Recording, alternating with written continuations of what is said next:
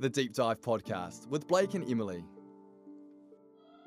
In this podcast, we dive in and explore the issues faced by those who identify as LGBTQ and the history behind social acceptance of the rainbow community within Aotearoa, New Zealand. This is brought to you by the students of the New Zealand Broadcasting School at Ara Institute of Canterbury. Welcome to the Deep Dive podcast. Thank you heaps for joining. So, Blake, what have we got on today's episode? In today's episode, we're looking into the major milestones for the rainbow community in New Zealand history and take a look behind the Marriage Amendment Act of 2013 when special guest Labour MP Louisa Wall joins us for an exclusive interview. We will then reflect on marriage equality eight years on and whether our society has changed its views on the topic since 2013. So, buckle up and join us as we begin our first episode of The Deep Dive. With this week's topic being rainbow history within Aotearoa, New Zealand, we thought it would be a good idea to give you a wee spin on the history behind it all. So, in July of 1986, the Homosexual Law Reform Act was passed, and for the first time in New Zealand legal history, homosexual men could enter into sexual relationships without fear of prosecution. Moving on to 1989, Rainbow Youth was formed at a gay and lesbian conference and was set up mainly to provide a safe place where LGBTQ plus youth could come together safely. And then in 1991, New Zealand's most prominent gay pride event, the Hero Parade, was founded in Auckland. Following to 1993, where it wasn't until the Human Rights Act was passed that it became illegal in New Zealand to discriminate on the grounds of sexual orientation. Another milestone was the election of the world's first out transgender MP. Georgina Beyer was elected in New Zealand Parliament in 1999 and then left in 2007. She had previously made history as the world's first out transgender mayor of the small town of Carterton.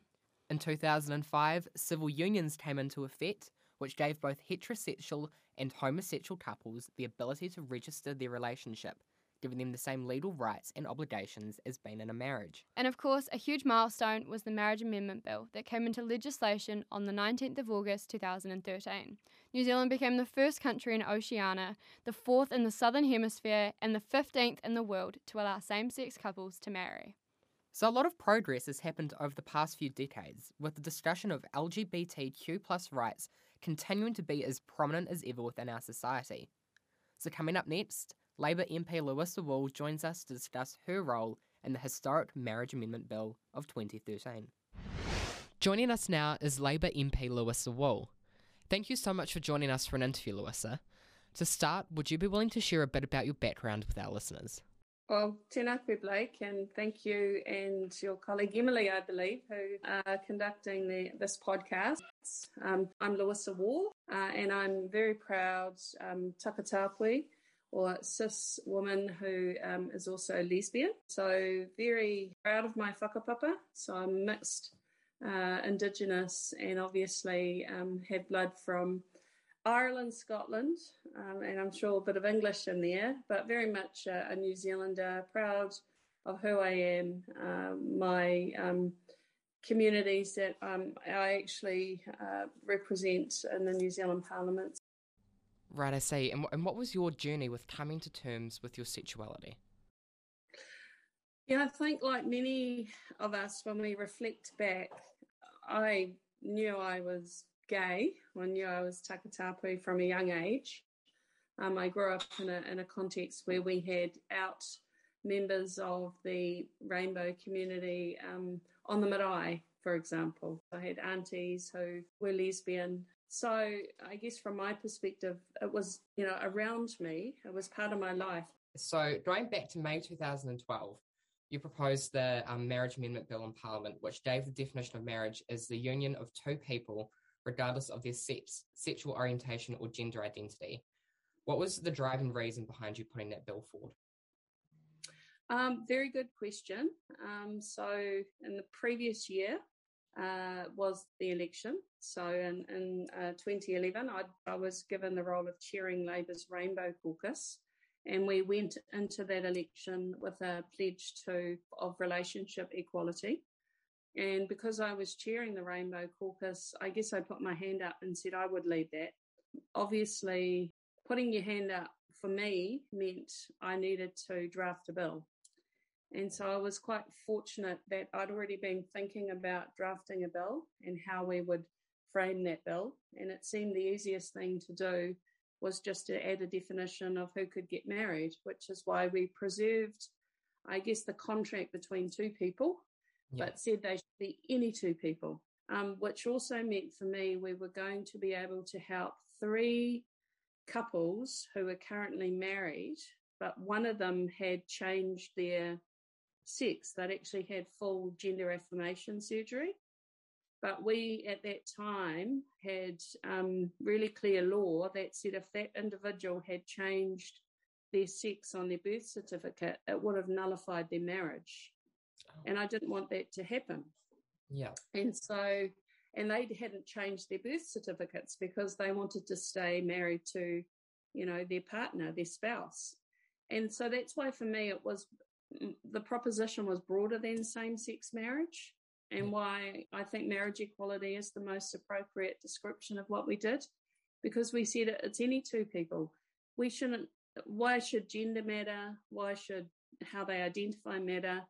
As long as they met the criteria, then any two human beings, any two citizens, as consenting adults, should have been able to, and the state should have been um, willing to provide them with a marriage certificate. And from my perspective, that was how simple the proposition was. Yeah. And what was the public response that you received during that time like? Oh, the public response was varied. Um, obviously, um, there were some people trying to build their political careers off the opposition to marriage equality. Um, so Colin Craig kind of emerged, as did the Conservative Party. Um, Bob McCoskrie kind of put his hand up uh, as the leader of Family First and decided he should protect somebody's interests. I mean, behind the scenes, I was getting a lot of correspondence, and the majority of it was not nice, to be quite frank. Um, there was a lot of, you know, you're destroying our country, um, you're the devil, you're going to burn in hell, a lot of that type of talk. But also there were a lot, there was a lot of support, and and obviously the community developed, um, you know, campaigns for marriage equality. So that was grassroots led. And I think for me, that was the most reassuring. Um, at the time, all the universities were surveyed, and over 95% from New Zealand university students in support of the bill. Yeah. And I think it really did play out for the first time the differences between um, older New Zealanders, so those over 65, and then those under 30. Yeah, that generational and, difference. Yeah, huge generational difference, which was understandable because, you know, we didn't decriminalise homosexuality until 1986. So many of the people in their 60s and 70s had grown up where being a homosexual was a criminal offence. And so their thoughts about homosexuality obviously were ingrained in in their earlier years. And do you think eight years on from the marriage equality bill, New Zealanders are generally more accepting of the LGBTQI community? Yeah, no, I do. As I said, I think there is general acceptance that um, if you're LGBTIQ plus, you have a right to exist. I think that um, having laws that specifically you know, discriminated against us being highlighted, and Parliament's ability to address that discrimination is becoming, as you've said, more and more acceptable, and people have become more and more accepting. We have to use our voices wherever we can and wherever we can. And I believe that I have a responsibility as a a Takatapui um, Rainbow Member of Parliament to to advocate um, from a first principles kind of perspective our rights to exist as human beings and our rights obviously as equal citizens in our countries. So I continue to advocate that position. And so for our last question, if we have a listener right now who is struggling with their sexual orientation or identity, what would you say to them? Um, I would say that don't be scared. I, have never, I, am proud of who I am, is probably a better way to frame it, you know, and, and I think that it's a gift. and it's a gift that I, that I embrace, and I'm I'm really proud of um, uh, being Takatapui and and being able to contribute um, in the work that I do, being able to contribute to change the laws to make it better for our community, and um, yeah, it's beautiful thing, I suppose. It's not something to be afraid of. It's been eight years since the Marriage Amendment Bill passed through government, and for many at the time, the topic of marriage equality was divisive. In the years since, many people who have once opposed the bill have since changed their minds, including former National MP Nick Smith. Blake Benny checks out how the bill has potentially changed the minds and hearts of many New Zealanders. Members, the ayes are 77, the noes are 44. The day was April 17th, 2013, and for many, it was one of the defining moments of a generation marriage equality, at long last in Aotearoa, New Zealand. For those like MP Louisa Wall, their dedication to seeing the bill passed had finally paid off. Nothing can counteract the very real negative consequences of not passing this bill, but nothing could make me more proud to be a New Zealander than passing this bill. It's an honour to represent your country and the people of New Zealand. I thank my colleagues for simply doing what is fair, just, and right.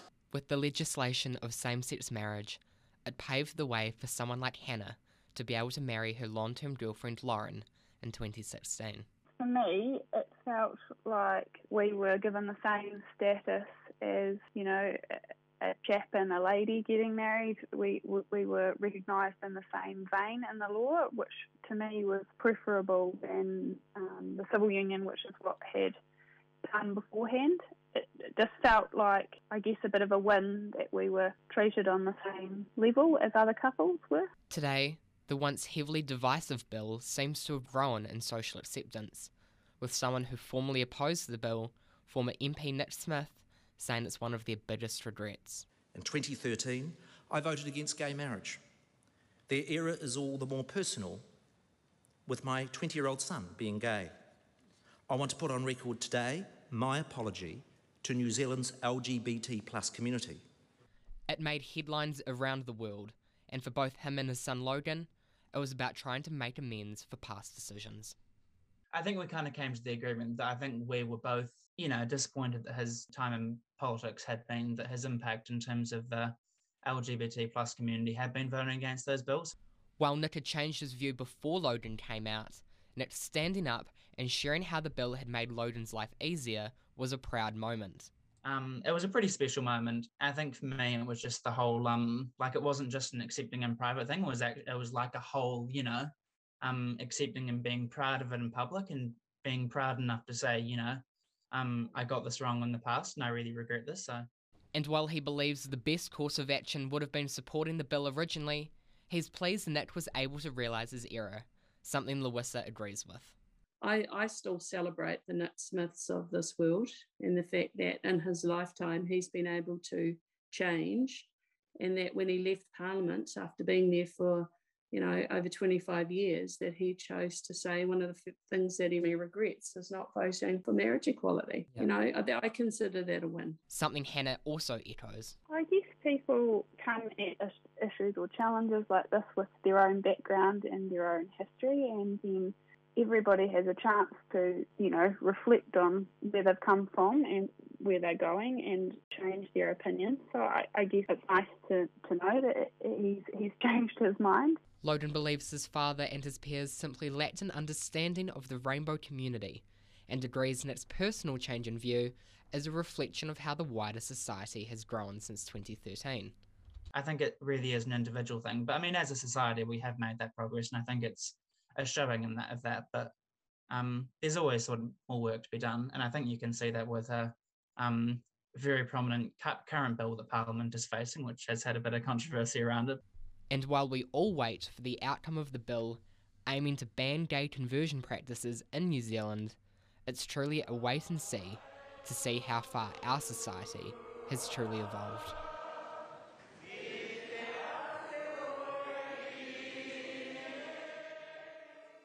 And that's our first episode of The Deep Dive. Join us next week where we cover the representation of the LGBTQ community in pop culture, film, and television, and look at the importance of seeing yourself reflected on screen, with a special interview with Dr. Erin Harrington. If you need support, feel free to reach out to these free organisations who are here to help. Call Outline at 0800 Outline or Lifeline at 0800 Lifeline.